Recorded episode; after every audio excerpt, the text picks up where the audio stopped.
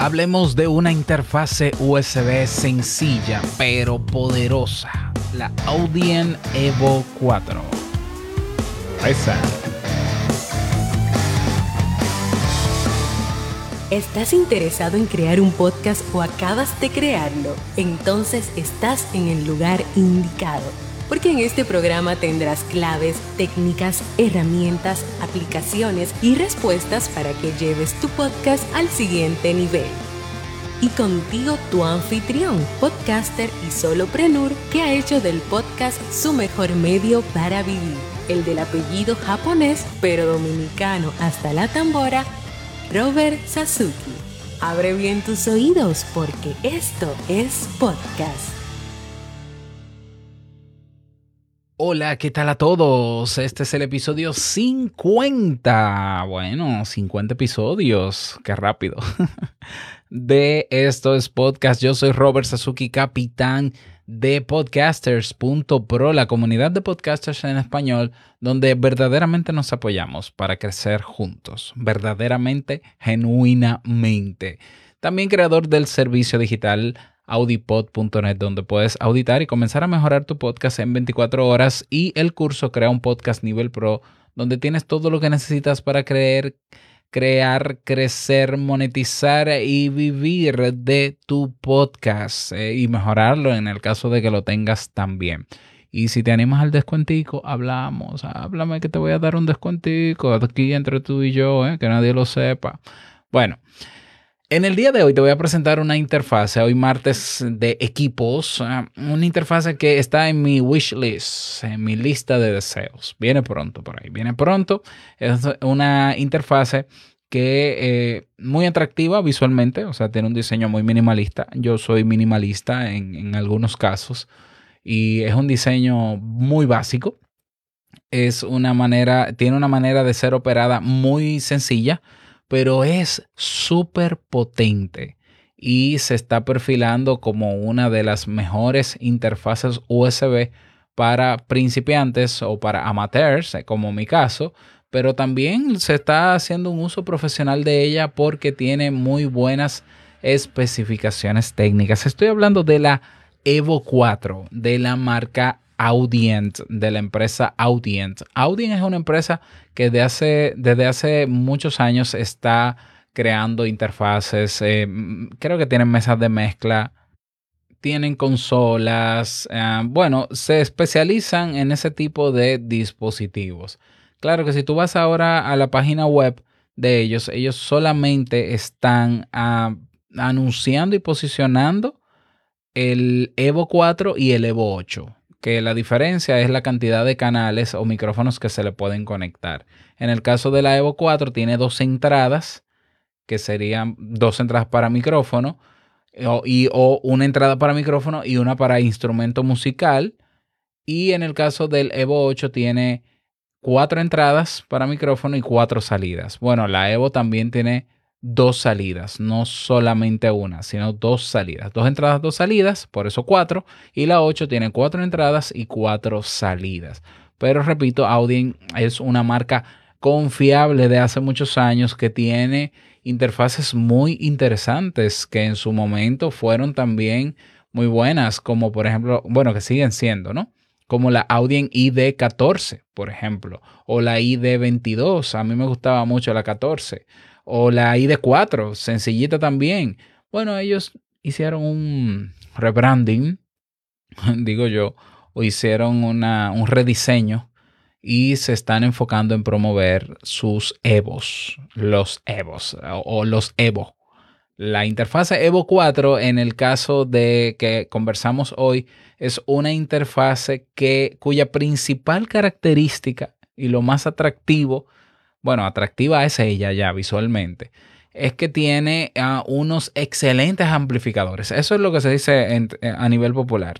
Tiene excelentes preamplificadores, perdón, lo que te va a ayudar a eh, cuando estés utilizando un micrófono de, eh, de, condensador no dinámico a darle más fuerza. Si no lo sabías, hay los micrófonos dinámicos no tienen alimentación fantasma o alimentación phantom de 48 voltios Y algunos de ellos, aunque son muy caros y muy buenos también, necesitan un poquito más de impulso en la ganancia para que sea más fácil ecualizarlos frente a la grabación. Y micrófonos tan caros, pero tan buenos como el Shure SM7B, pues a veces necesitan un empujoncito en ganancia. El PodMic, que es el que estoy usando, el Rode PodMic, necesita un poquito de fuerza en, en la ganancia. Por tanto, la interfase que yo debo utilizar, por ser un micrófono analógico y no USB, o XLR, XLR, pues tengo que ponerle una interfase fuerte, eh, que tenga, cuando digo fuerte, es que tenga buenos preamplificadores. No solamente que sean potentes, sino que sean de calidad. Yo te voy a decir algo, y esto para que no se te olvide. En materia de equipos de audio, eh, el, el, precio que tú vas a invertir o el precio que tiene ese equipo de audio que te interese es relativo a la calidad de los componentes que lleva adentro. Escucha lo que te estoy diciendo. Esto es importante porque hay personas que dicen, no, este micrófono es barato, déjame comprarlo. Un momento. Cuando tú ves un micrófono barato, cuando tú ves una interfase barata, cuando tú ves una mesa de mezcla barata, eh, tienes que evaluar muy bien las especificaciones técnicas. Porque para que le salga barato al creador o al a quien lo manufacturó, tuvo que haber utilizado componentes baratos. Cuando hablo de componentes, estoy hablando de circuitos baratos, eh, transistores baratos. Y, en el audio es mejor apostar a características y a componentes de calidad, porque eso afecta todo. O sea, tú una interfase barata, ¿cómo tú te das cuenta de que una interfase está hecha con materiales de baja calidad, primero es barata, tiene todo el sentido del mundo. Y segundo, cuando tú estás grabando o lo estás utilizando o tiene mucho ruido ambiente o tienes canales, tienes canales que no usas pero con ruido, con ruido ambiente, pero que no lo estás usando y está bajito el volumen, pero tienes ruido ambiente o, o, o problemas en, la, en el rango dinámico cuando grabas. Entonces yo te recomiendo que si tú vas a invertir en un micrófono, un micrófono que tenga buenas especificaciones técnicas y buenos componentes. Por eso vete a marcas que sean confiables, que hayan revisados en internet y lo mismo que pasa con las interfaces. Ah, esta interfaz está barata, yo la voy a comprar porque es barata. No, compra una interfase porque tenga buenas prestaciones, porque tengan buenos componentes internos. Y bueno, elige entre esas la más barata. Y quizás esta Evo es una de las más baratas que tiene muy buenas, muy buenas prestaciones y especificaciones técnicas. Así que lo puedes considerar. Estamos hablando de una interfaz que cuesta 99 euros o 129 dólares. Así que eh, es un buen precio para una interfaz que tiene dos entradas de micrófono, que tú puedes grabar un podcast con dos personas. ¿ya? Entonces, es una interfaz, como decía, potente. Eh, te voy a leer algunas de las características que tiene. Estamos hablando de que tiene un rango de ganancia o de fuerza en el volumen de 58 decibeles, ¿ya?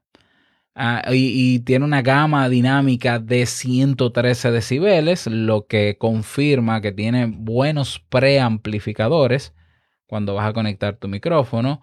¿Qué tiene? Tiene un botón de el Phantom Power o de la ganancia fantasma para las dos entradas. Esto es importante porque hay interfaces que tienen dos entradas, pero solo tienen alimentación Phantom para una. Esta la tiene para las dos, por tanto puedes conectar dos micrófonos de condensador y darle alimentación Phantom. Excelente. Puedes regular cada uno de los canales de cada micrófono, aunque solamente en el centro tiene una sola rueda de volumen, pero tú vas presionando el botón 1, micrófono 1, 2, micrófono 2 y ajustas el volumen de manera manual. Tiene el Smart Gain, que también es una característica muy señalada a nivel popular, que es eh, un botón verde que cuando tú lo presionas, él calcula cuál es el volumen óptimo que necesitas de, de acuerdo al ruido ambiente que tienes o a la fuerza de tu voz y te pone un volumen de acuerdo a esos criterios como que como si tuviese un algoritmo o algo así. Eso yo no te lo puedo confirmar porque no lo dicen ellos. Tiene también em, eh, un monitor mix, es decir, tiene un botón que puede mezclar los dos canales y eso ayuda a minimizar la latencia al grabar, pero entiendo que también puede grabarte en dos canales, ¿ya? Porque si tiene un mix es porque se pueden mezclar los dos, pero si no uso el monitor mix, entonces pudiera grabar por dos canales, aunque eso no lo veo aquí, que lo dice. ¿eh?